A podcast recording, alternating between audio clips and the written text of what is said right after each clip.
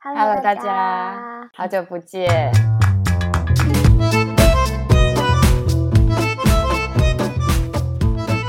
你知道，因为今天我们要录的剧集是《阳光先生》嘛，嗯，然后我其实每次在录一个剧之前，我都会去听听看别人怎么讲，然后我嗯就在 Apple Podcast、Spotify 还有嗯哼 YouTube 上都搜寻了《阳光先生》剧评，嗯，但是一个都没 有、我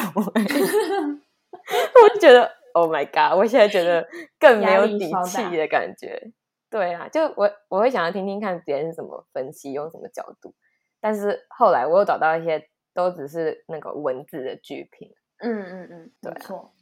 好啦，那我们今天就是我们光是自己的感触，其实也就蛮多的，所以嗯今天的内容可能会偏长，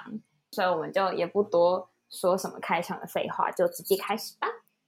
好的，那啊你然后要不我要想先？先嗯，对，我想提醒大家，因为我们的节目目前仍然是以呃观后感的形式在进行嘛，所以还是建议大家先看过剧再回来收听，才会比没较错能够理解，然后也才不会被雷到。对，而且我真的想要跟大家说，这部剧真的是一部还蛮值得看的韩剧，所以还没有看过的朋友们，真的希望大家都可以先 去看过这部剧，然后再回来听我们讲。嗯，好的，好那我们会简单的先聊一下彼此对这部剧呃这部戏的第一印象，接着会去展开聊五大角色，然后最后再讨论整出剧的主题，还有一些我们彼此零零碎碎的对这部剧的感受。嗯嗯， OK，好，那在开始第一印象之前，要不要先讲简介一下这部剧集它的故事背嗯景？我就给大家一个前导片的概念。总之嗯呢，阳光先生他的故事就是发生在十九世纪末，然后二十世纪初的朝鲜半岛嘛，也就是即将进入日治时期之前的韩国。对，那大家可嗯以想象一下，它就是一个非常动荡的时代，然后呃嗯年代的发展啊，然后还有变化都开始变得越来越急促，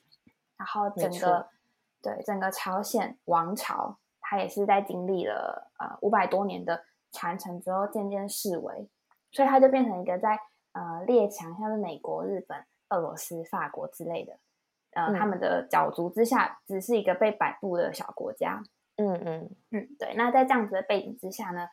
阳光先生》这部剧的剧情主要就是围绕着五个角色展开，然后嗯描绘了他们各自对人生的一些追逐啊，也许是抗日，也许是爱情。那这都是我们等一下会讨论的主题。没错。嗯，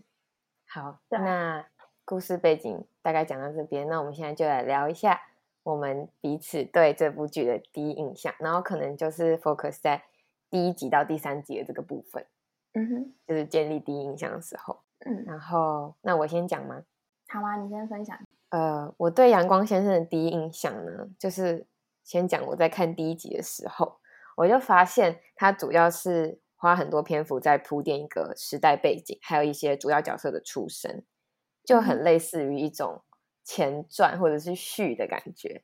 就是因为它还没有正进入正式进入到主要角色的发生的一些事情，而是在讲他们可能出生前或是小时候的事情。嗯然后我在看这些故事的时候，我当下有算是有两种比较强烈的感受吧。第一个嗯呢，就是因为它有很多人物陆陆续续在出场，然后很多故事线同步在进行，嗯所以我那时候觉得有点复杂，就是不管是人物关系还是时代背景，因为其实我也不太了解韩国这段历史，所以我是没有嗯什么、呃自己的知识可以去填补我自己的一些困惑。嗯哼，对，所以我就觉得看的有点有点头昏眼花的感觉。 嗯然后，所以我就一边头昏眼花，然后有点困惑。就那个时候，我还觉得有点不知道该怎么去投入剧情，然后我也还不知道到底谁是主角。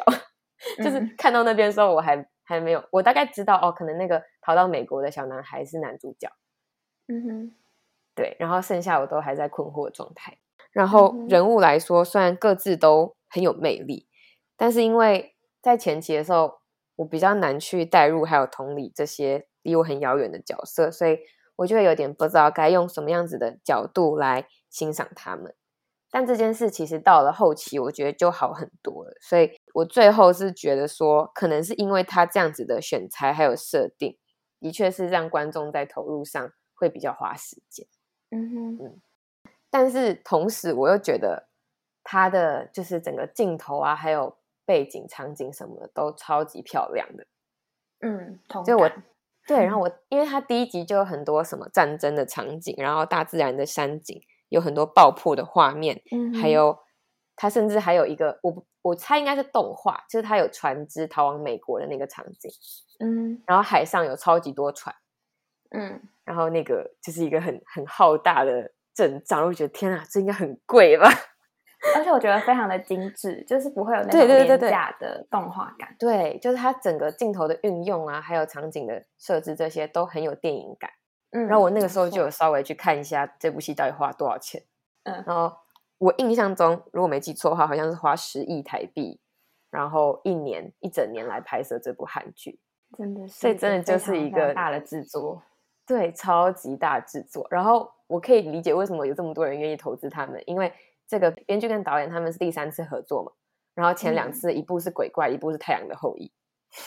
超级所大以爆因为剧，两部都是超级大爆剧，所以我可以理解为什么这部剧受到这么多的这么多人的投资。嗯哼，然后刚刚讲到那个大制作部分嘛，嗯除了它在场景上的投资之外，其实它光它在设定上就是很花钱，因为首先古装就不便宜，嗯然后它还要横跨韩美日三个国家，就嗯虽然他们不一定真的有去到那个国家拍摄，可是你要就是做出那个景，可能也是一个不小的成本吧。所以我就嗯觉得他们在第一集就让我见识到说，哇，这些真的都是电影班或甚至是电影以上的规模还有品质。然后就觉嗯得，虽然在剧情上我有点困惑，对啊但是看起来很净化眼球。 所以就没不会错觉没得错说，就不会觉得说特别的呃特别的难以下咽这样。嗯，针对你刚刚说的，可能一开始会有点脱屑这个部分，我觉得嗯我其实蛮有同感，因为它总共二十四集，然后每一集往往都是一个多小时到一个半小时，然后它讲的就是一个很庞大的故事，所以真的常常会不太懂说剧情到底要怎么走，然后不懂为什么编剧要演这个给我看。对对对对对对，但我觉得就是大家需要给这部剧多一点耐心，尤其是在这个呃爽剧泛滥的一个时代。我觉得这部剧呢，它就是花了很细腻的功夫在铺成很多支线，然后铺成很多层次的呃故事跟情感。对，为了没就错是没让错观众他可以更好地带入说他讲的这个真的是一个很嗯磅礴的时代里面的故事。然后嗯我觉得也是因为人物的性格跟时代的氛围是环环相扣的。没错。所以没我错觉得，就它前面这些很冗长的铺陈啊，其实有点像是温水煮青蛙的，一直在煮我对人物的这些情感，然后一直偷偷加深我对他们的熟悉度。真所的，以我觉得这件事嗯情就是要看到后面的时候才会豁然开朗，明白说，嗯嗯哦，对，原来我就觉前得面那些铺陈都是有它存在的意义的。没错，就是它后嗯面那个剧情就是推动的力度加大的时候，我就整个狠狠的跟他们共情。然后就因为我们前面断断续续看了一个多月嘛，所以其实跟这些角色会还蛮熟悉的，然后我嗯的嗯情嗯绪也更容易被牵动。真对的，啊，所以我真觉的得，我觉得整个剧情就有点像是呃冷水，然后开始加热，因为有嗯烧过热水就会知道，它会水面会平静一段时间，然后开始慢慢有一点点起伏，然后冒一点小泡泡，然后水就开始波动，然后越来越哇大，越来塞越大，越来越大，然后呢你这就个会就会形整个容滚起来，对不对？然后就会有种 嗯升华的感觉。没错，没错。对啊，但其实我第一个呃，我最最初的印象是因为我以前看过几部韩国的古装剧嘛，然后嗯它的时代设定都差不多是在十六、十七世纪左右的那种宫廷剧，嗯，然嗯后我也看过以日治时期为背景，然后风格比较接近近代的那种韩剧，所以《阳嗯光先生》就是有一个有点独特，它就是介于近代跟古代之间，然后我就没错，对我看的时候，其实觉得蛮冲击的，就是像有一幕，就是皇帝在早朝的时候，然后因为以前宫廷剧就是很纯嘛，两侧的大臣都是穿那种嗯朝鲜的官服，嗯，对，但在这边的时候，就有一半的大臣是穿西装，然后配着那个皇帝的龙袍，我就觉得超级反差，嗯就是对显示着近代时代那个时代的混乱感。对，然后是第一次我看到这样子的对啊，影视作品，所以我觉得嗯，真的没很错酷，，他们的街道也是，就是充斥着各嗯种不同国家的服装，不管是真日的啊本的和服、韩国的韩服还是洋服，他们是称、嗯称西装为洋服嘛？对，洋装、对西装，对对对，就是很多啊不一样的人走在街上。因为像今就是可能今天的纽约啊，或者什么伦敦之类大城市，可能也是有更甚至更多元的文化跟人种，但是大家看起来是比较相似的，就是衣服来讲，或是就是行对啊，为举对啊，止对啊，来说，现现在就是比较全球化一点。对不会有那种呃真的很多不同的拼接在一起的那种感觉。嗯嗯嗯。然后呢，刚刚是讲第一集，然后我看到第二三集之后啊，就是主主要演员陆续长大 出现了，嗯哼，然后我就发现有很多熟面孔、欸，诶，就是像真的，对，像是金泰梨嘛，我基本上就是因为金泰梨才对这部剧感兴趣的。可能有很多人到现在才看《阳光先生》的人，可能也跟我一样，就是因为看了《二五二一》之后，他又跑来看金泰梨以前的作品。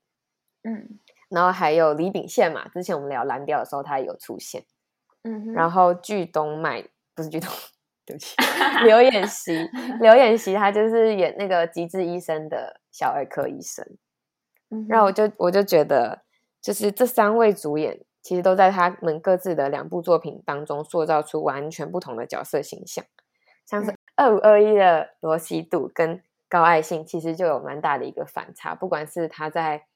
走路、还有姿势或是声音上面，然后个性上嗯都很不一样。嗯然哼后崔有正也是，像他在《阳光先生》当中，美国军人就很帅，可是在，在蓝调里面的那个开杂货车的司机，可能就相对来说比较就是邋遢一点，整个气质都改变，对，完全不一样。虽然说可能有很大一部分是因为军装真的很帅，嗯，但我觉得，呃，他的演技也很支撑整两个角色的这个差异。嗯哼，然后像刘演熙也是啊，因为小儿科医生就是非常的温柔友善。然后嗯我那时候看到这个日本武士的时候，我整个大吓到，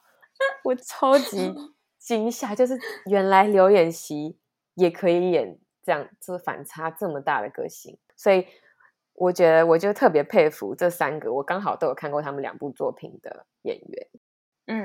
然后其实这几个人的关系也很复杂，但也很有趣。我特没别错喜欢编剧在设定上让每个人都有交流的机会。嗯哼。我觉得这样子，一方面可以丰富他们每个人的那种多面性，另外一方面也让这整个故事就变得更紧密的感觉。嗯然后像很明显，因为高爱信跟崔有贞就是男女主角，所以他们在当时呃崔有贞被外派到朝鲜之后，他们就是渐渐的发展出一个亲人的关系。嗯哼，然后崔有贞她当时是住在朝鲜的那个 Glory Hotel，就是由杨花来经营的。然后她当时和金熙金熙星呢就是邻居，但他们两个同时又有过去那那一段仇人的关系。嗯然后呢，具东麦跟高爱信就算是因为爱信小时候曾经救过东麦一命，然后东麦后来就一直单相思爱着爱信。嗯然后东麦跟杨花呢，就是杨花是雇佣东麦来保护这间旅馆，所以他们嗯有点朋友间暧昧的关系。后来，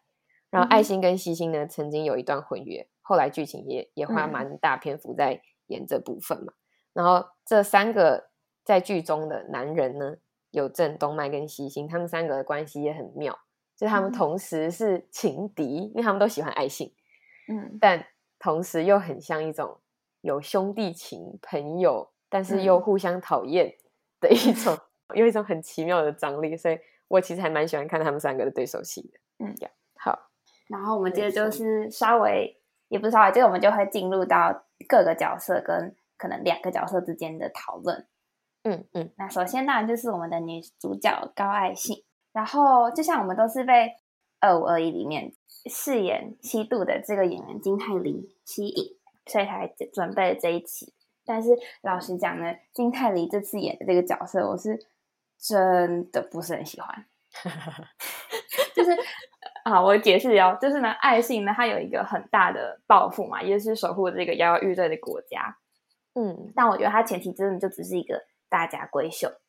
虽然他去练枪这件事情跟呃练体能这件事情，我觉得算是蛮出格也蛮反差的，但是我嗯一直觉得他自身想要守护他的国家的这个动机好像不是到很明确，而且前期编剧又用呃男主角啊，然后男二还有爱信他的师傅张猎人的故事，就呈现了一个很不堪的的嗯的国家，然后感觉在嗯那边穷人生死不如，呃，生不如死，然后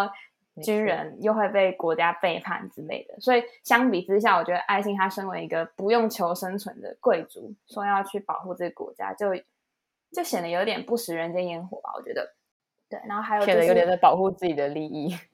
对， 然后还有后面就是因为剧情，他对于爱情是怎么样苦练枪法，还有体能部分，他并没有太多的琢磨。我是到嗯后面是借由张烈仁的口中，我才知道他整整练了十年。所以就是说，他的动机不是很薄弱，然后他的努力又被轻描淡写，所以我就很难带入这个这个女主角，然后反而会觉得她姿态不低，然后一直有一点端着的那种感觉，就很嗯想非念常吸毒。 我对啊，我觉得没办法想象我同一张脸，可是完全不一样的嗯对角色的喜爱度，你懂我意思吗？嗯哼，对我跟你的感觉其实很像欸诶，因为我一开始也是，就我必须说，我真的很喜欢金泰梨这个演员，尤其是看完他在二五二一的表现之后，嗯哼，但是到了这部剧，我真的是我也是不太喜欢高爱信，刚开始的时候，到最后嗯也是觉得说，在五个角色里面，我对爱心是最还好的，但在后嗯期就没有像前期这么讨这么不喜欢他。因为就嗯像你说，我觉得她作为一个朝鲜当时的大小姐，也就是阶级制度下的受益者，但她却还嗯可以理直气壮的站在一种道德制高点去指责他人叛国或者是种种嗯不是。像她就曾经就是怒骂过具动脉，说他卖国叛国之类的。嗯嗯嗯所以我会觉得，明明他这种身份的人，他们的存在就是在压迫这些下层人民，让他们的生活嗯哼被搞得很不堪、很悲惨。嗯所以我就觉得他好像没有这样子的资格去指责这些受苦的人，说他们怎么样不好，怎么样不对，因为他没有体验过他们的痛苦嘛。嗯虽然说他们家就是那个高世宏家族，算是在呃上层、上层上流社会来说是还蛮善良的一家人，嗯哼，但我觉得作为受益者的这个身份，还是让我有点过不去。真的，嗯，所以那个时候不是有一段是演那个爱信救了东麦，他们在轿子里的那段戏吗？嗯哼，啊我觉得那个小剧动漫演的好好哦，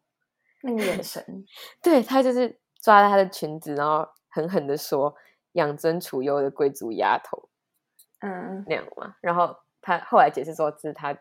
第一次用刀刺伤一个人。嗯我觉得他讲那句话的时候，我内心真的非常抱歉的觉得有点爽。我觉得，我觉得你讲的很好啊。就那会我们在讨论的时候，你说都会有人代替你去骂爱情，对对对，就是说他讲那句话的时候，我内心真的是十分认同，我觉得骂到点上，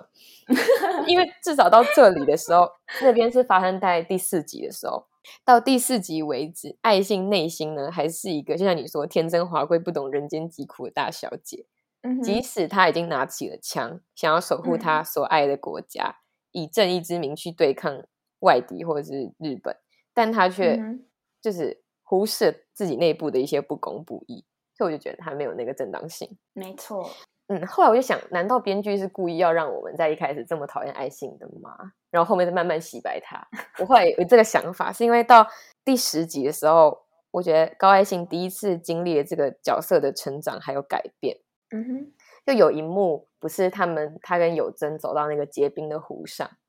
然后有一嗯段对话，就是有真决定要公开他的身世，还有呃悲惨的过往嘛，嗯所以他就跟他坦白他是一个奴仆，然后为什么逃往美国之类的。嗯哼，然后他当时就质问他爱信说：“你想要拯救的朝鲜能够让白丁还有奴仆生活吗？”嗯我当时就觉得天哪，就是有真其实是一个眼睛非常雪亮的人，他把一切都看得很透，可是他还是能够爱上爱情，然后点醒他这一点。嗯哼，然后，所以这句话了简直就是对对爱情来说是一个当头棒喝的感觉。嗯嗯嗯，然后他受到了巨大的冲击，然后过了好几天才就是慢慢的平静下来。嗯对啊，所以在那那一幕之后，我就深刻的感受到崔有贞这个角色存在的必要性，尤其是对爱信的成长来说，嗯因为我觉得这句话很重要，是因为它让爱信发现他自己就是爱信本人，他会因为阶级身份而对其他人有一种差别待遇。就他那时候就发现说，他好像一开始就假设那个有真是贵族上流社会的人，所以他才愿意跟他并肩而行，愿意跟他来往。然后当他发现他是奴仆的时候，他就感到非常的震惊。天哪，我还可以跟这个人继续这样子讲话吗？对，当然这是因为这不符合当时朝鲜的礼法。就对如果感奴觉他仆这样跟他讲话，他是被砍头还是什么的，我不确定。我觉得他的呃学所学跟他的一直以来被养成的，都有一个固定的思维，就觉得说，没错他应该怎么样去，他可以对穷人好，但是他们依然是不一样的。对，所以我觉得这个就就像你说，反映了爱信心中他根深蒂固的那种传统思想。嗯嗯嗯，然后刚刚是说他发现会有差别待遇嘛，然后第二个就是他让爱信明白，除了要守护朝鲜这个国家之外，也应该要去正视内部的一些缺陷，还有不平等政制度，不能因为他是朝鲜就觉得都对。嗯哼这样然后因为有这一段，所以他就让《阳光先生》这部剧不会停留在一种盲目不经思考的爱国还有国族主义里面，就可以多一层、嗯嗯透过爱信让他这个角色去多一层反思，这样。嗯然后我我发现他成长了，是因为到第十一集的时候，爱心自己就有跟应该是跟有正说，他说我和我怀抱的大义自相矛盾，我依然只是养尊处优的丫头。嗯哼所以我觉得这展现他自己内心一个很重要的转变、成长，跟透过反思，呃，引导出这样的转变。因为他开始去看见、了解以前他可能不晓得的朝鲜的一些阴暗面，还有不公不义的地方。那我觉得这个必须要由有真来揭发，因为有真是爱心够爱的人，嗯哼，所以他能够更去同理，然后更震震撼到这样子阶级制度会带来的后果。嗯所以同时，我觉得这这整个就是成长过程也也揭示了说，爱心他有一些必须要面对的课题，就他如何让小姐还有义兵这两个身份去并存的问题。嗯哼，只有他解决掉这个矛盾之后，他才能够更加的成长成熟。嗯也就是说，我感觉在《阳光先生》里，爱信他是一个需要经过跌倒、成熟，然后最后才能够理直气壮去拯救朝鲜的这样子一个英雄角色。嗯对，然后后面呢，我还有发现，应该算还有两个比较重要的成长点。第一个嗯就是他被巨动脉断发的时候，嗯然后其实我不太理解，我们那时候也有稍微讲到，就是我不太我不太理解说为什么需要断发。嗯嗯就是巨动脉它的动机是什么。但不管它的动机是什么，断发事件之后，因为爱信他是非常在意他头发被剪掉的嘛，他就整个很崩溃，因为在古代好像对他们来说断发就是一件很严重的事情。嗯哼，然后，但他后来他的阿公就是 他高世宏就跟他 阿公乖乖，他的祖父高世宏，对，高世宏就跟他说，只是头发而已，不需要嗯这样。所以我想，这可能有两层意义：第一个是没有道理的传统思想是可以被抛弃的；第二个是、嗯哼在乱世当中，你想要做义兵或是其他事情，本来就应该要有可以抛弃一些事情，甚至是生命的觉悟。那么头发又算什么呢？嗯所以我觉得这对爱心来说是一个重新去领悟一些事的过呃机会。嗯哼，然后再来就是他阿公死掉的时候， 这应该就是对爱信来说最大的转折点了吧？嗯哼，因为没他错整没个错家，他整个家都被毁了，他失去了几乎所有身为小姐拥有的一切。但我觉嗯得正是因为他小姐这个身份已经不再有力量了，所以他就变得更加义无反顾、专心致志的抛下一切，彻底成为一个没有名字、贯彻爱国情操的这样的一个义兵。嗯哼，然后以上刚刚讲那三个重要的成长点呢，就是让爱信可以在这些挫折当中成长成熟，然后也更加坚定了自己的路。所以我觉得这些事件对于这个角色来说都是非常重要。嗯，我想帮那个爱信小小小平反一下，就是我刚才嗯讲的，好像一直骂他，但我觉得他其实也有呈现出他可爱的地方。就他那时候在学英文，然后他嗯就说：“我今天学了一个字，叫做 zebra。”我觉得超可爱的。因为有时对，啊候还是有一些就是很童趣，然后很少女又很幽默的地方。真的觉得还好这个角色是金泰梨演，不然我各位痛恨都嗯死、真的痛恨他都死。 平衡了一下，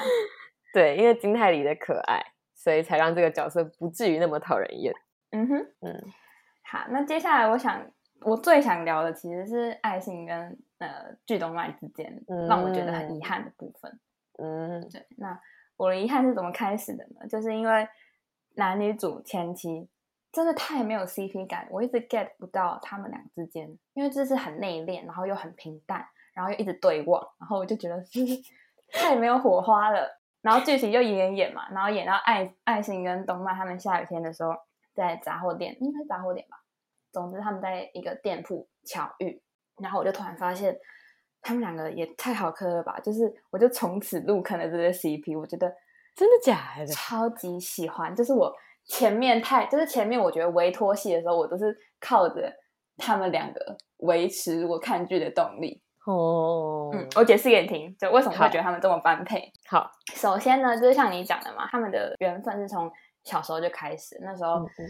呃东麦被追杀，然后他就爱心让他躲到他的轿子里面，然后嗯小小的东麦他就紧紧的握住爱心的裙摆，然后用一句话刺伤他，就是你这个养尊处优的贵族丫头。嗯嗯，对，那我觉得他们两个之间的火花跟看头就是从这边定调的，因为一个高高在上，然后一个贱民出身，首先那个身份的张力就出来了嘛。然后虽然说佑正他也是奴隶出身，但是他跟就是佑正跟爱心认识的时候，他已经是一个有权有势，然后又有身份高贵的人，所以我觉得他们两个的呃整个风格都是很内敛平淡的。反而是剧东麦，他虽然也是算是有权有势，但是在那个朝鲜社会里面，他的身份依然是很低贱的，然后他也保存着那种很粗暴的草根性，就嗯跟爱信他的教养还有礼数，其实形成了一个我觉得是一个很强烈的对比。然后像我没刚刚错前面有提到的嘛，就是爱信他的性格就是比较比较压抑，然后呃比较保守，所以我觉得剧东外他的性格很鲜明，然后画风非常非常的强烈，这样子的一个角色就很能够跟他互补。我就很想看到，就是爱信这个千金大小姐是怎么爱上黑道黑 道老大巨东麦。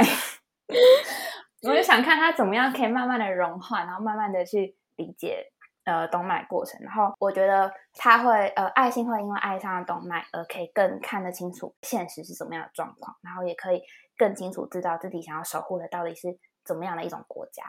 然后再进一步的去强化他拿起枪的这个动机。就我觉得这样子的成长曲线会更有说服力吧。就是如果你要重写的话，你要把 因为把东麦写成男主角就 对了。 然后可能也有点私心，对。但是呢，我觉得最可惜的就是不是我写的嘛，所以以上都只是 我脑补的 最可惜的就是编剧给了他们很多很暧昧，然后我觉得很可以有点什么的场景，但是最后什么都没有。但是爱信面对东麦的时候，就是非常的怎么说，铜墙铁壁的感觉，不让对他我靠觉得近任何一步。 我记得这句跟你讲，为什么我会觉得很可惜，就是他们这些场景真的都很，我觉得其实都很有戏剧张力，就像是东麦他为了爱信杀人，就是最开始的时候啊，然后还有东麦他为了保护爱信，然后当街切断了他的头发，还有像我刚刚前面讲，就是我印象很深的杂货店的那一幕，然后那时候剧东曼他很用力的用他的手抓住爱信的那个韩韩服的裙角。嗯嗯，然后我觉得在那个很保守的年代，那种这种怎么讲很侵犯的暧昧感，真的比那种直接亲亲抱抱还要让我觉得觉得更高明。对，然后我觉得就是东麦他的情感是很粗暴、很直接的，然后反观爱信是保守，然后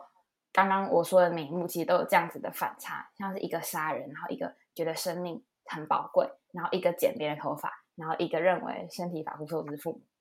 对，总之我觉得这样子反差的那种 chemistry 就是超级带感，然后我就很想看，呃，爱情它到底是什么时候就把持不住，然后终于你融很想化看这样子。但是像你刚才讲，没错，它就是一个铜墙铁壁。我刚刚讲的这些画面呢，就是都只侧重在描写剧动脉的情绪嘛。就是如果大家回去嗯看我刚才说的那些的每一幕，他们每一次的对戏，就会发现每一次都是动脉情绪很饱满，然后爱情就是很单一，就只有恨，只有不理解，然后他也没有想要去理解。然后这么多场戏过去，他几乎都没有变化。所以我觉得，呃，就是东麦他那些很满的情绪，最终其实也都没有发泄出来。但是明明这些场景，我觉得如果两个人的情感是双向的，那这个火花真的会很不得了。对，啊，我觉得动漫所就以是这是我的一个遗憾。我听前出来期了，的， 有点激动，不好意思。 对，但是我跟你说，这是这只是前期的剧情。我觉得之后爱信他在经历他祖父过世之后，他的动机其实也被强化，然后嗯就是剧情也其实慢慢的揭露了爱信他更多的面相，像是有一嗯幕嗯他的、就是有点像他在梦里的时候，他跟游子一起对到了美国去生活嘛，然后我们就看到了一个呃不是生活在乱世里面的高爱信那一幕，其实我看了就很想哭，因为我就看到一个很渴望学习一切的知识的一个女生，然后嗯，我觉得这场梦其实很重要，因为它把爱情的格局拉高了很多，然后也丰富了很多。对、啊，就是因为有这场梦的呃铺垫，我觉得剧动漫就不再适合爱情，反而是有正更 适合，因为有正他可以带爱情去看到一个更大的世界。天哪，你最后想通了，对， 好好笑 哦！我完全完全可以那个呢，就是我也有过这样的一个过程，真的、哦，就是我常常就会比较喜欢女二或是男二啊，嗯，你懂吗？然后就会很痛苦，哦，真的，就是我除终了于懂啊剧了，从除了剧的篇幅对他们可能演绎的没有男一男二大之外，就是嗯你想要他们那样发展，但是他们就偏不那样发展。对啊，有我一种就觉感得觉动漫很可怜，我真的好心疼他哦，那没办法，男男二女二的，就是他们的怎么说？他们的宿命。对，他们的宿命 就是必须要是一个悲剧的角色，他们要不就是悲剧，要不就是坏，所以还不如悲嗯剧。 但是我真的第一次了解到喜欢男二是这样的心情耶，就我以前都唉还好。你都知道不知道，这我个以吗前喜欢雨冰的时候多么痛苦。 你知道雨冰，雨冰也是这个编剧的，嗯就是《继承者们》也是也是哦同一个编剧的。他就很擅长把男二写的这么悲情又有魅力、啊。雨冰真的是，他那时候在雨《继冰承者们》的时候也超级剧动脉的感觉，就是他对女主的付出，人家完全看不到。他面对自己喜欢的女生，都没有办法好好的表达，就是会变成一种很奇怪的状态，就很幼稚啊，就是就硬要幼惹稚人的家可生爱。气。 对，我觉得剧动漫让我觉得最可爱的地方，就是他一天到晚说要把人家切成两半啊，什么横着切、竖着切，然后又要把人家推到山底下，但是你就可以看得出来，他其实真的很喜欢他们俩，只是他就很傲娇，我就觉得超级可爱。真的好。那我们接下来是不是可嗯以讲个动漫跟洋花了？哦，没错，这也是一个遗憾，好多遗憾。这部剧真的让我好多遗憾。对，总之我就觉得杨花她是一个很有魅力的女性，就在这个在对她的性别很不友好的这个时代，她能够过上那样子的生活。一方面是她很努力，努力的赚钱，努力的学习武功，保护自己，然后她又是一个很聪明的人。嗯，就怎么说我我其实很不喜欢那种很隐忍的人物设定，我比较喜欢哇动漫跟杨花这种直接果断，然后很粗暴，但是他们可以为自己负责的那种角色。没错，我第一次哭的地方其实是在呃巨动脉跟杨花在海边的时候，你记得吗？就真是的哦那时候杨花她真的意识到自己失去了母亲，然后失去了自己一直以来所嗯嗯寄托的那个生活的希望的时候，然后嗯动脉不就走在她后面嘛？嗯然后我记得她说要不要我背你的杨花，那个嗯，我不知道哦杨花，然后我就哭了，因为我就觉得说，好像是他第一次叫他的名字，而且他是叫他原本的韩文名字对李杨花，不是你东看汉杨花。动漫明明就很会撩，我就不知道吼。我就觉得杨花跟东麦他们就是有一种惺惺相惜的那种情感，真的让我觉得很动容。嗯，因为我觉得好像表面上是东麦在保护李阳花的那个旅馆嘛，但其实他们两个是互相照顾，就像是有时没候错呃有一次东麦被诬告的时候，也是杨花去救他。对啊，哦，对啊我虽很然喜欢觉他得们两个呢。嗯，我觉得其实看下来，我觉得东麦其实真的没有爱他，只是把他当成一个嗯、呃需要保护的亲人、亲人，了解家人，他的家人。。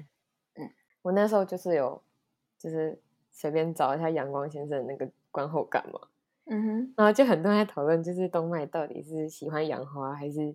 喜欢爱心，还是两个都喜嗯哼欢。哼，你觉得然后呢？，然后就有一篇我觉得说的蛮对的，就是他嗯对爱心是爱，对杨花是喜欢，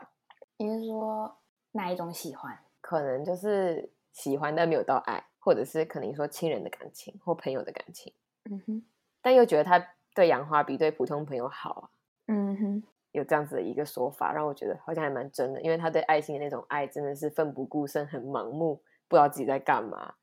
的那种嗯哼爱。对，那对杨花就是比较自在自然，然后可以对我等一下再讲好了。 但是我记得我也看到有人说，其实他对爱情的那个不是爱，真的是吗他抓住了生活的一个希望，哦，就像他小时候紧紧的抓着他的衣角，然后好像他欸的那种自卑跟他怎么样去活下来的那种感觉，然后可是为他什又么是是爱一个滴水之恩涌泉一爆。对， 就他被救的那一次之后，他一次又一次的去呃回报了他之前的那个恩情。对，所以但我他觉不是得说你也为什有么可要能救他我吗？的对于呃，他其实也误会了自己的情感，他对他其实并不是爱情。但我觉得如果不是爱，很难做到这个程度诶、他为也了他是飞奔到日本去送死啊、那种感觉，可是你看他的手下对他的那种忠诚，也嗯是相、也是一样的啊，哦，就是他认了一个主人的感觉。就是一个忠犬。 可是他又不一样，他不是他不是只是想为他服务而已，他也想要见到他，他一直要他来还钱，不就想见他一面吗？哦，那边我也觉得好难过哦、今天是十五号，嗯，所以我觉得他是有爱的啦，但是那种爱不是对等的爱。超级不对等。 嗯，对啊。好啦，好换我了吗？嗯哼，对，我也想说，其实我在剧里面，我觉得我最喜欢的角色就是杨华，就是我觉得她这个角色本身很有魅力，可能是因为比起爱信，她更像是一个成熟女人的形象。嗯哼。然后我一直都很喜欢成熟的女人，独立、聪明、自主，不用别人保护。然后，因为她有一些算是比较凄惨的过去，虽然没有真的很直白地说出来，但她的婚姻就是一个交易，嗯然后他在日本好像也过得蛮蛮惨的，所以他才要这么拼命的去武装自己，嗯要让自己变得更强，能够保护自己。嗯对，所以我觉得他可能已经看清了世间很多险恶的部分。嗯虽然说在前期，因为他当时也喜欢过崔有贞嘛，所以他也有所谓女人的那种心机，还有嫉妒心。嗯但我觉得好的是他没有刻意去拆散他们，然后我觉得很可爱的是，他不管做什么，他不都他都会自己说出 来，你记得嗯吗？那他如果干了一些小贱招，他就自己说：“哎呀，这个不能不管用呢。” 我就觉得很可爱。嗯对，所以我就说这部剧有一种很奇妙的设定，就是好像每个人都会把自己的心里话说出来，嗯哼，就好像他们觉得对方本来就可以知避道免很可以多理解强行的误会，我觉得很棒。对，然后我觉我我其实还蛮喜欢这个设定，会有一种很很奇妙的喜感，然后嗯哼也像你说的，可以避免到一些不必要的心机跟误会。嗯对，然后总体来说，我就觉得除了前期她有点那种可爱的嫉妒心之外，就以一个成熟女人的形象来说，她就是不会那种横冲直撞，然后也嗯不会去期待有谁来救她，所以哦我觉得她是一个很有能力、很聪明、很果、很果敢，也很有而且魅又力、很体面的一个人。对对对，很体面，然后知道自己在干嘛，也知道嗯自己可以做到什么跟做不到什么。嗯所以在看剧的时候呢，我也特别喜欢杨花跟东麦的对手戏，嗯哼，因为我觉得东麦跟爱心的那一段，东麦真的太可怜了，所以我就、我就很喜欢东麦跟杨花这种对等关系的一些互动，而且他们其实中间有几段小暧昧嘛，然被后在他喝醉的时候，对对，就刚开始我曾经以为啊，这么他们两个可能也是一对，嗯哼如果东麦就是不喜欢爱心的话，因为那时候我还不确定东麦到底有没有喜欢爱心。嗯哼，对，然后然后我觉得他们两个在有互动的那些小暧昧片段的时候，东麦都特别的帅，就是他有一段不是他把他从电车把他拉下来，然后下雪，哦，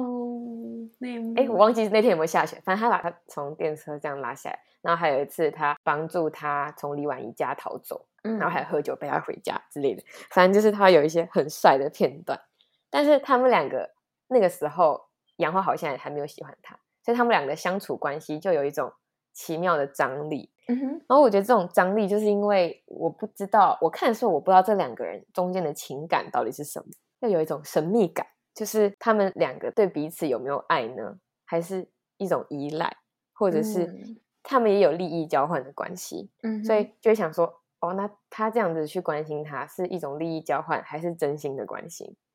嗯，就是这种奇妙的张力，让我觉得特别的喜欢。嗯然后最后，就像你你刚刚有提到的，就是我感觉杨花跟东麦是特别相似的人，嗯哼，他们都被迫拥有一个日本的身份，半被迫嗯拥有一个日本的身份，为了要活下去。真嗯对对对，所以他们两个之间就有一种理解彼此、相知相惜的感觉。嗯然后他们在相处的时候，会特别展现出自己不一样的一面，像是跟杨花在一起时候，东麦就会变得比较 man，比 较 比较温柔，也比较绅士的感觉。就嗯相对于他跟爱心见面的那种压抑还有自卑，有一种很强烈的对比。然后也是因为有杨花，我们才能够看到东麦的这一面。哦，而且我觉得就是虽然我也喜欢，我觉得东外面爱心还可以有点什么，但是它真正呈现在剧里面的样貌的时候，我其实并没有那么，反而没有那么喜欢那些场景。就像你说嗯东外太可怜，然后而且我觉得他一直呈现的是一个很愤怒的状态。对，就没有卸下来，但是在杨花面前，他就是有一个伪很装放脱落松的，对，嗯没错，然后他就会看了笑就，赏心悦目。他跟杨花在一起的时候才会笑。然后我觉得刚刚是讲东麦跟杨花在一起的时候嘛，那嗯哼杨花跟东麦在一起的时候，我觉得他也比较愿意去显露出自己脆弱多情的那一面，嗯，像是，他喝醉的时候啊，还有刚刚说到在海边大哭的时候，嗯这些都是他少数会在别人面前显露出来，因为他通常都是自己就是坐在阶梯上默默的抽烟，默默的哭。 嗯对，可是他跟东麦在一起，好像也可以很放松的表达自己的情感。嗯，我也觉得这两个人其实还蛮配的啊，很配，他们就错过 了。就好可惜说东曼没有给自己一个你知道更好的结局。对啊，哎，好，然后呢，我再讲到杨花跟西星好了。嗯哼，我觉得杨花跟西星也是蛮像的两个人，不管是嗯在他们的遭遇上，还有遭遇之后的选择上，我觉得他们都是很善良也很伟大的人。那要说他们有什么相似的地方呢？第一个就是他们的爸妈都坏坏的，嗯相对来说，可能杨花的爸妈更坏一点。杨花的爸，杨花的爸爸， 嗯哼，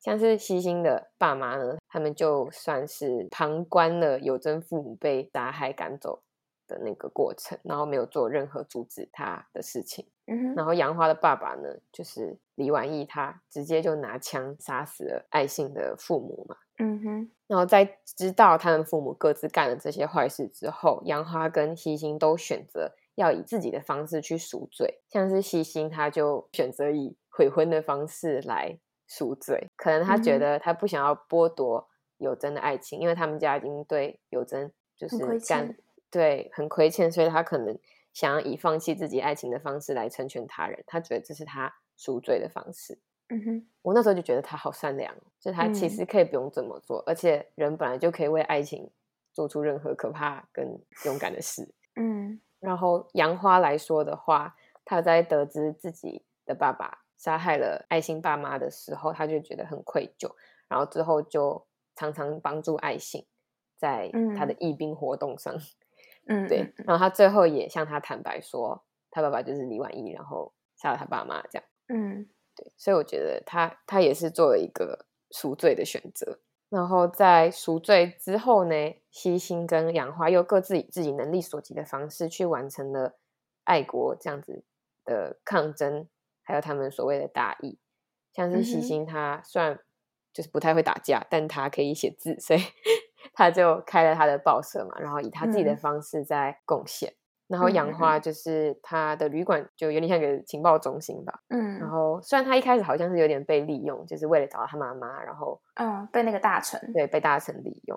但他最后也是选择跟算是用炸药跟旅馆中的日本军人同归于尽。嗯所以我觉得七星跟杨花都是很善良、一些很伟大的角色，因为他们不但没有去逃避上一代留下的一些烂摊子，甚至愿嗯意去默默的做一些补偿，就很嗯勇敢的去面对还有承担这些过错。嗯，你讲到 Yeah 这点我想要稍微提一下皇帝这个角色，因为我觉得他其嗯实也给我很多情绪，因为他看起来好像很软弱，然后什么事情都做不到，但是他扛的其实也是好几代累积下来的一个责任，嗯，不是哦他一个人搞垮这个国家嘛。然后没错，我就觉得看到一个末代皇帝的压力跟那种无能为力，对然后啊，像真的是很可怜。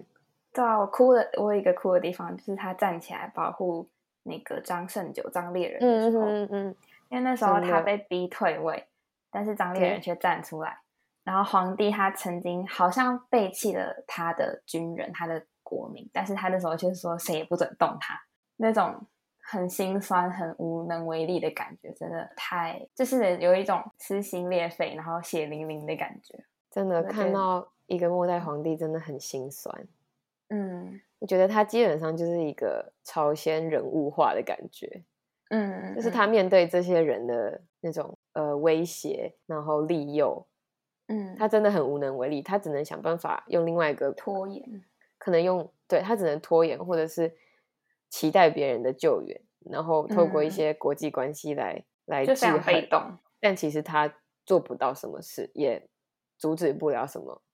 悲剧的发生。对，对啊，真的是很心我酸。觉得有一幕我印象很深刻，就是他曾经梦过日本兵踏入他的宫殿，然后最后结局的时候那一幕就成真了，啊，我就整个起鸡皮疙瘩。有一有一就幕是是李婉一踏刚踏入他的宫殿的时候，他不是就看到一大堆日本军站在对宫殿里面，我觉得那幕很震撼。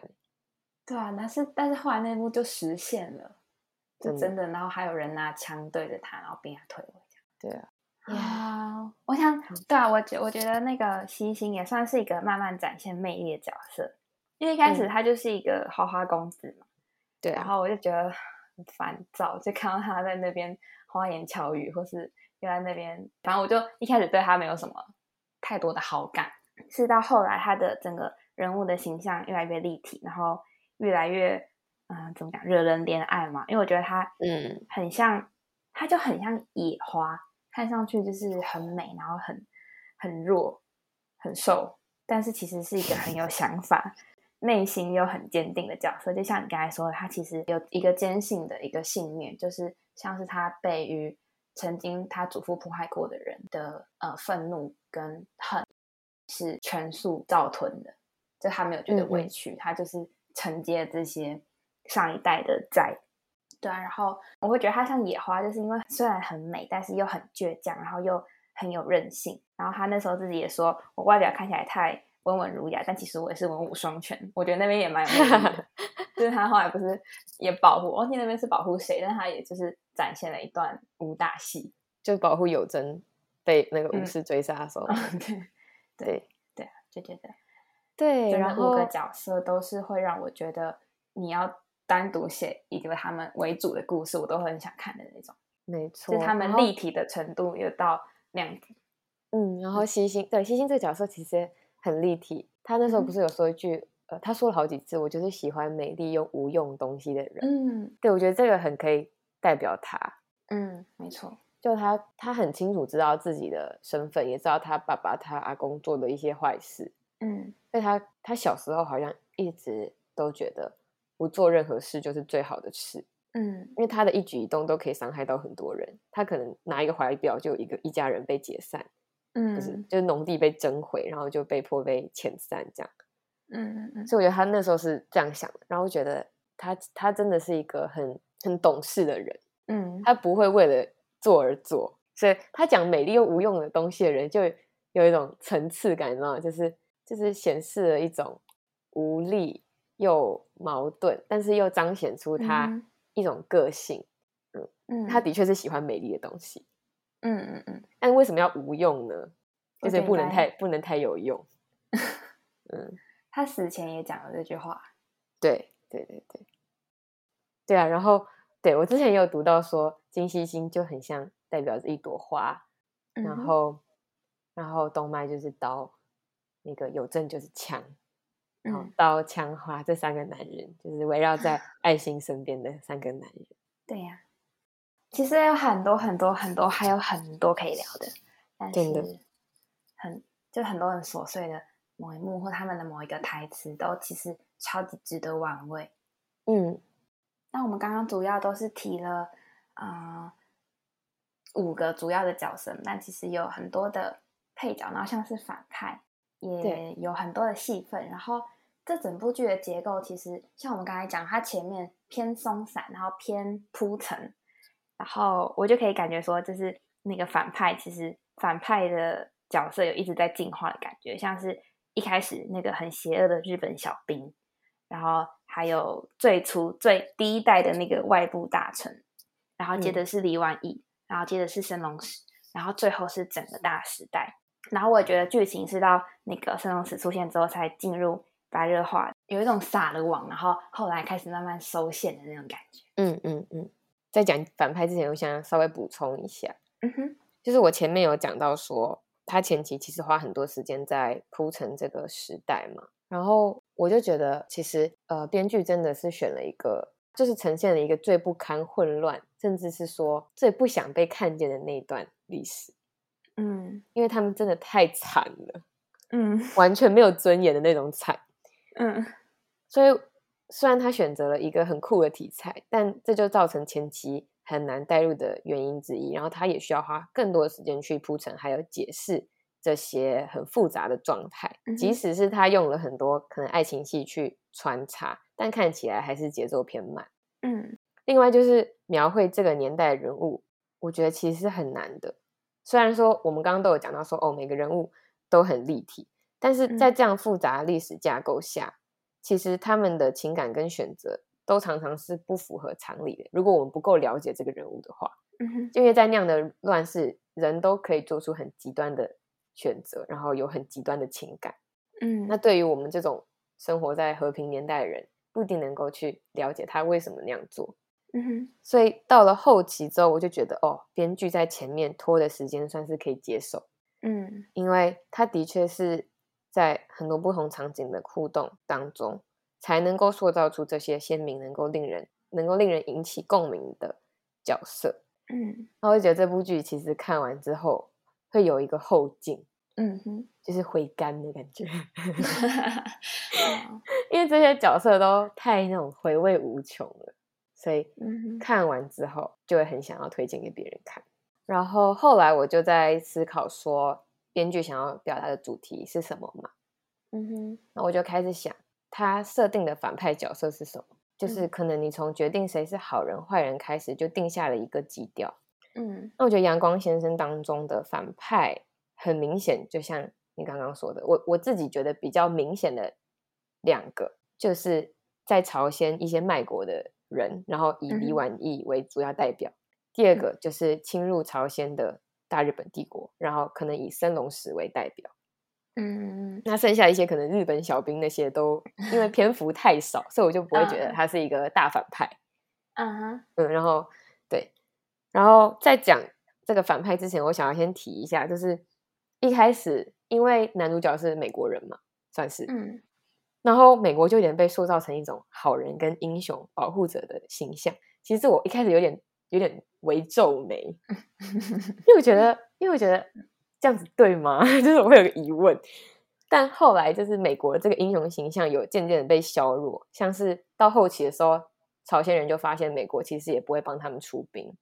嗯哼然后森龙史也曾经当面去指责有真说，美国跟日本本质其实是一样的、啊，只是我们攻打的地方不一样。美国是打菲律宾，日本打朝鲜，嗯那你有什么？你知道吗？对，所嗯以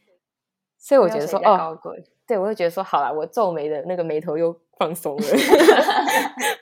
哇，这个编剧真的很擅嗯长用这种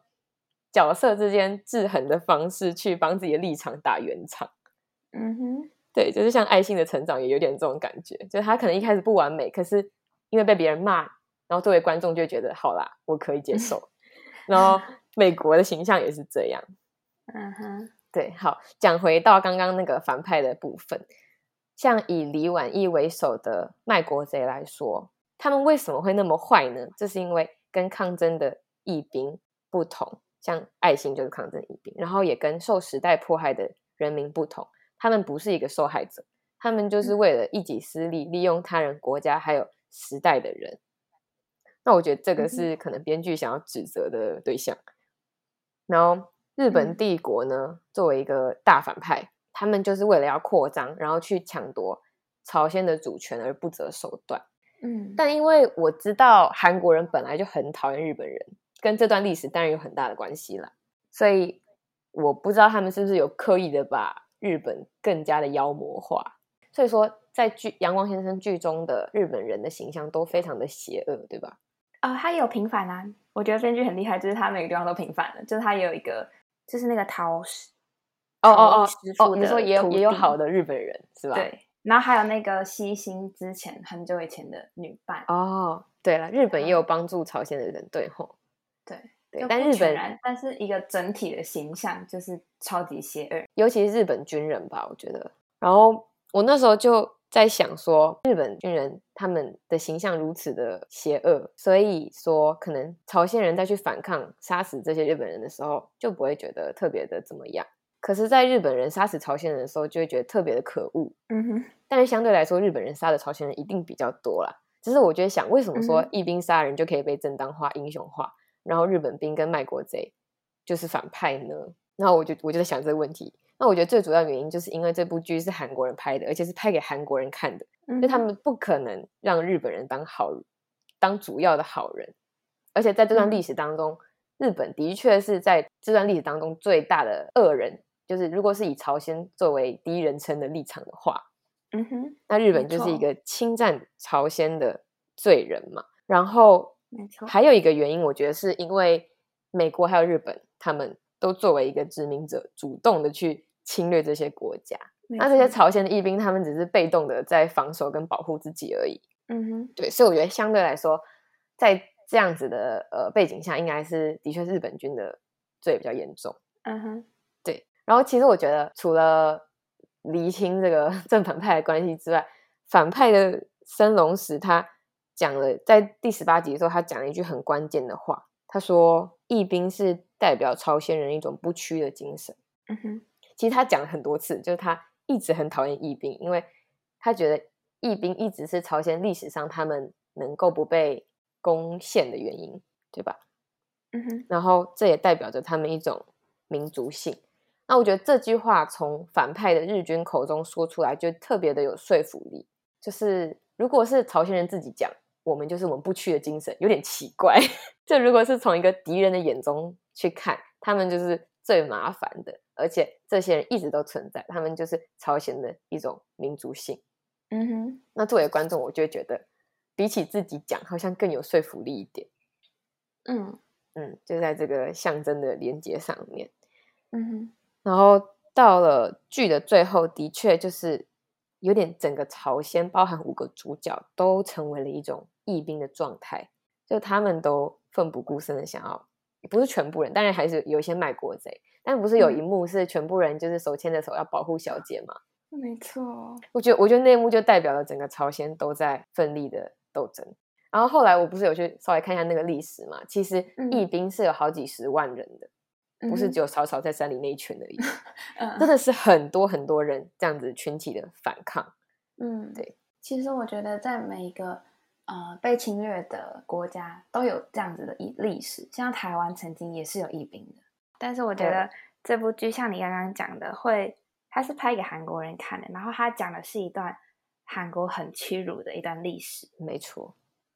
对，然后呃，我觉得最大的我最大的感触就是这个故事它在讲什么？它就是在讲义兵的故事，就是在讲一嗯嗯个朝、朝鲜韩国的一个精神的一个故事。对，就像你说，我觉得义兵是整个故事的一个很大的一个主轴，然后他也是真的历史上有曾经存在过一群人嘛，嗯所以我就在猜，这个所谓朝鲜人的精神性，可能就很大一部分代表着这这部剧的一个主题，就是他嗯用这、尤其这五个不同出身背景经历，最后都成为五名义兵的人，然后来嗯向观众去传递说，那些年有那一群人，他们用力的抗争，然后献出了自己的生命，而这嗯些人都是在韩国历史中高贵而伟大的人。嗯最后被刻在尤真的墓碑上。但我觉得高贵伟大不只是在说尤真而已，而是在全部的一群人。对啊，我觉得像是呃，我那时候有跟你提到，就是关于历史部分，就是台湾虽然有移民，但是我们的情绪可能没有到那么激烈，或是我们仇日的情情节没有这么深刻，就是因为他们朝这整个朝鲜半岛是呃，像我前面说五百多年来都是同样一个王朝，同样一个一个文化在传承，所嗯以第一次五百年来第一次遭到这样子的呃侵略，他们之间的那个反抗跟反弹的力量也会特别大。对嗯，所以我觉得他们，嗯，对啊，觉得这段故事也是因为这样而来。但其实我有我对这种很很爱国的剧，我都会有一点不知道该如何反应。就是说我当然是很喜欢这部剧，我也很喜欢这里面的所有角色，但是对于说很高贵的爱国心这件事来说，我觉得有时候也嗯可以有点、有点危险，嗯哼，因为这些殖民者他们也是因为爱国才出征扩张的，嗯哼，他们想要让自己的国家更强大，更更站在世界的第一线，所以他们想要占领其他地方嘛。嗯，然后也有很多国家会因为爱国而挑起战争。嗯那对我来说，我当然很喜欢阳光先生，可是我不见得能够完全去同意说这样子用鲜血来献祭的爱国主义是一种英雄的表现，嗯哼，就我会有点犹豫，你知道我吗觉？得这个其实是一个很复杂的议题，因为往往所谓的爱国，有时候会是一个很空泛的概念。你要去想对说这个国家它到底是什么？就像我觉得呃，爱信他其实也一直在思考说他到底在保护一个什么样的东西。对，他在保护的是什么样的朝鲜？对，所以我觉得这件事情真的是蛮复杂的，是文化吗？是传统吗？是什么？是人吗？真的很复杂。而且当嗯这件事情它已经凌驾在生命之上的时候，嗯又要怎么去思考它的价值嗯哼跟整件事情的正当性？嗯所以我觉得很很复杂。然后我觉得可能嗯作为一 个没错台湾，没错作为一个台湾人，我更难去理解，嗯，因为我们的主权主权一直都很混乱，我们的国族认同也很混乱，嗯所以相对来说，我觉得韩国人可能很懂。嗯哼韩国人的骄傲，韩国人的历史，他们的主权必须要在韩国的嗯名下面，不可以被任何人所嗯侵占，对。但是我就嗯没有办法感受的这么强烈，嗯对，这是我的一个个人的小感想。 ，OK。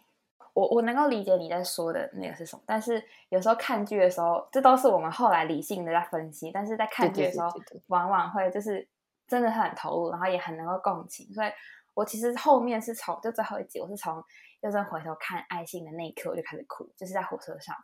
就是他哦拿太着难枪过了支的那个，哦我就对那知时候道就他要哭死，可恶。嗯 嗯对，然后就一直直到就是那个翻译官跟已经变成太皇帝的那个皇帝报告牺牲的义兵的那个名单那边，嗯我整个哭到疯掉，就是真的太难，My 过了 God，我哭到最惨的地方是那个咸安市跟大伯死掉的时候，嗯，我真的是没有办法。他们就是他们为了要父母，牵手走了十五分钟，嗯，然后最后又没有牵动。而且他们还轮流张开眼睛了，真的编剧真的很过分。 真的，为什么不能够一起张开 呢？然后呢，就爬一下，牵个手。 我那时候想说，抱呃，他会爱心感冠，然后抱起贤安氏。嗯，那我以为贤安氏会说，可不可以把我放到他旁边？哦，结果他没有说，因为他的心还是在那个他的小姐身上，真的，就我是觉得他哦们我俩，有看到你一眼就好。他们两个真的是，啊我觉得贤安氏就是又是那个嘛，蓝调那个女演员，嗯，金没错恩，海产店海产女王，，对，那个海产女王。然后我觉得这个演员真的真的很厉害，她的嗯，她每一次哭都会让我想哭。跟着哭，他有一次在跟友真吃面的时候，然后他就觉得很心酸，说这两个人怎么那么惨。嗯然后那个时候我也差点就哭了，嗯，因为他的哭戏实在是太引人共情了。真的啊，我觉得有一个点是会让我加倍的爱这部剧的一个元嗯素，就是它的画面真的太美了，真的超级同感，非常有质感的一个一个作品，所以我会为了真的这些美好的画面而会想要重看这部剧。真的就是你随便截图都很漂亮。嗯，然后它那个镜头的那个结构啊，整个都超嗯完美的。嗯，嗯颜然后它，色然后我觉得它在镜头的转接上、场景的切换上也做的很流畅。嗯，然后还有一些这是一很个很成熟的手法，很厉害的设计。对，我记得有一幕，就是从忘记哪一集了，反正有一幕就是一个雪景，然后嗯爱信在上英文课，就哦对，就是嗯他们从那个结冰的湖，有真跟他坦白说他是奴仆之后，他们就有嗯点哼小小的分开一阵子。然后本来有真要决定要回美国了嘛，嗯然后那时候爱心就在上英文课，外面下着雪，然后那个嗯雪就下，然后转换了一个景，来到电车站前面，然后爱心就看到有真，然后电车经嗯过，他们两个对望，路灯一亮，棒，Mr. Sunshine。 就在那边破题的那一刻，哦，我觉得哇塞，就是这整个转接大概应该有十五二十分钟哦，嗯 哼，超级流畅，超级浪漫，然后音乐也很完美。好，然后可以吐槽了吗？憋到最后，就是表达了一堆对这部剧的一些可能喜爱、崇拜之后，嗯哼，就开始吐槽一些我觉得很瞎的地方。嗯， 我真的觉得最最最最最瞎、最不能接受的就是为什么崔友贞可以到朝鲜的宫里嗯面当武官呐、然后还带着美国的子弹跟枪进来。非常的超级匪夷所思，超级匪夷所思，就是军中这种超级无敌严密，然后很严格，可能保管这些国家重要机密的地方，嗯这些军人怎么可以为另外一个国家的军队服务呢？无法相信，就是美国可以放任这件事情发生，超级无敌怪的欸。然后还一直用他们的 子弹，到底是怎样？而且我觉得，我觉得那边主要就是为了那个其他的义兵，就是那些年轻的义兵，就是为了那条哦线，然后才有这样子的，所以我就觉得好有像点是生硬。就很硬要啊。嗯，哎，好了，然后然后还有就是那个大臣，萧氏大臣。没有，我觉得只是我们两个没有认真回去看而已。我觉得他应该有交代吧，可是他是就去真上的，海然后他就不管不顾了哦、应该有管吧，管管不同层，因为他们哦，我知道应该是他回不去啊，他回不去哦。他回不去吧，应该是这样子。如果有知道的观众朋友，如果现在觉得很很郁闷，然后我们怎么不知道的话，可以留言跟我们说。我真的是不知道，因为因为我觉得那个大臣一直以来都很像是义兵的头头，对他主嗯导一切，所以他的存在应该是蛮重要吧。然后他又是义文社的社长，就他嗯哼是一切运动的头根源那种嗯感哼觉。然后他就因为被抓了之后，那他就就逃这样到上消失海了，他就消失 了、欸。我想说什么意思？但他完全没有出现，然后好像后面的事情都跟他没有关系一样。然后还有一个就是，我觉得李婉意死的超级无敌轻易，但是我觉得应该也是有原因的，有原因的哦。嗯，因为他其实虽然他的地位很尴尬，就是又日不日又韩不韩的，但嗯是他也算是一个嗯朝廷的要臣吧，就是他他是有一些权势跟地位，所以他你如果在不对的时机杀死他的话，可能会就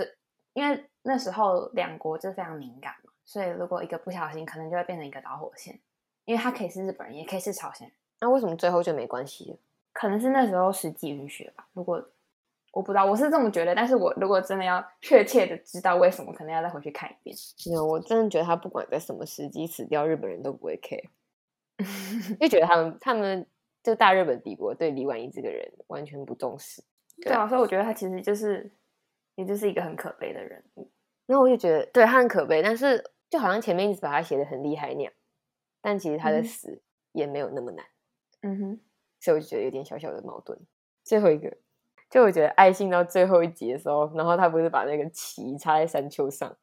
然后一堆军人在那边跑吗？嗯，我就觉得她超像那种国母的形象。 整部剧就很像一个国母传。革命尚未成功，统治人是努力。 嗯，嗯高爱心，Yeah。我后来读历史的时候，就读那篇报道的时候，有发现，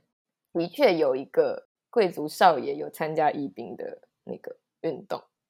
嗯哼，但他是个男的，哦只是在想说，哦，有可能这是他的有可能原型这样。嗯， OK，好，讲完了，你有什么要吐槽的吗？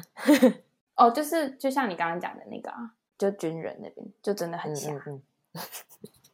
剩下剩哦，我觉得一开始想吐槽就是它的节奏嘛，但其实我们后看到后来，其实可以知道说那些都是有意义的。对或许 maybe 如果它是一个怎么样的手法，可以让这个呃脱戏的部分不要这么明显，就他们可能不要一直对望，然后不要对硬啊讲一些很咬文嚼字的一些一些台词之类，我觉得可能可能会观众的想要看的这个门槛就不会嗯嗯很高。嗯我其实是想要有点想要记有录一点下，小就可是惜男女主角对望的次 数。如果我再看一次，我应该会记录，就他们在什么地点对望过几次。我非常确定，在围 墙我也想旁说边如此啊就有两三次。嗯，就觉得如果他能够在前期就给予一些，嗯，因为我觉得男女主之间的火花是到他们不是假扮夫妻吗？对啊，然后那时候才我才觉得他们有一结点婚火戒指花，对，然后我觉得他前期为什么不要多创造一些这样子的剧情，促进一下他们之间的关系？不晓得呢，他们有去钓鱼 了，还有去海边，嗯哼，只是都平平啊淡淡的。哎、好了，啊、我最后想要稍微的推荐大家一个可以延伸阅读、延伸看的一部剧，就是我的我提过很多次的我的超级爱剧，嗯然后它的名字叫做《芝加哥打字机》。嗯，然后这部剧是我比《阳光先生》还要之前看的，然后它的时代就是在《阳光先生》之后，刚好下一个 generation 的故事。哦，对，然后那时候的韩国已经被日日本殖民了嘛，然后可是嗯义兵是继续存在的，哦，所以我在看《阳光先生》的时候，就有一种看到我曾经很爱那些主角的祖先，呃，天父呐母辈的那种爱感心觉的后代，对，然后我就觉得真的那个感触会是累加的，就是我会觉得嗯更深、更有共鸣感。嗯对，然后这部剧它就是在讲一个前世今生的故事，就是呃，这个男女主跟男配他们三个人在那个当时的日治时期，他们是也就是义兵的角色，然后就是穿插的讲他们两个时间线的故事。嗯，就我觉得这部剧它弥补了一个，就是我很想看到爱心生活在和平的年代的那种遗憾。就我可以看到、嗯哦，那边义兵他们呃转世之后的样子。哦，好酷哦，嗯，对。然后嗯我很推荐，因为我觉得这部剧也是一个质感很好的一部剧，嗯、然后演员都是也是那种一般平常是在演电影的演员来演的，嗯，所以是一部质感保证，然后又可以延续一下我们看《阳光先生》的这个情怀去看，然后也可以弥补一些遗憾的一部剧。唉，因为我觉得《阳光 先生》他注定就是一个悲剧，因为他们对抗的是日本嘛的那个嗯整个时代，然后我们已嗯经知道说接下来日本会统治韩国，所以对呀、就知道说他们一定他们的终点一定就是自己的生命的终点，嗯不然他们不会他们不会半路就放弃了嘛，就不符合呃角色的设定。嗯所以我觉得就是在一个注定的悲剧之后，可以大家可以看另外一部剧，转换一下心情，所以那部剧比较没那么悲伤，就对了。因为它有来世，就是他们义兵的生命结束之后，你可以看到他们在另外一个时空之下生活的样貌，原来如此。然后就是两个年代的交织跟曾经未解的事情到现在爆发，嗯，对我觉得也是一个哇哦很完整的剧本，然后真的是我很喜欢的一部剧。有机会我会想要再更好的安利给大家，但就是如果好啊现在你看完之后剧荒就可以去看一下。OK，好，那我们今天关于阳光先生的内容就差不多到这边结束了。其实真的很开心可以跟李希还有大家分享这部剧的观后感。嗯，对，然后我觉得嗯它是、真的是一部很有质感，然后非常值得大家去细细品味，甚至看第二遍、第三遍这样子的韩剧。嗯，没错。好啦，然那后不知道对大家对于今天的节目有什么样的看法呢？对，如果有什么想要对我们说的话，或是想要跟我们分享阳光先生的观后感，都可以到我们下方的留言链接来跟我们分享。嗯，好，那我们就下次见吧，拜拜，拜拜。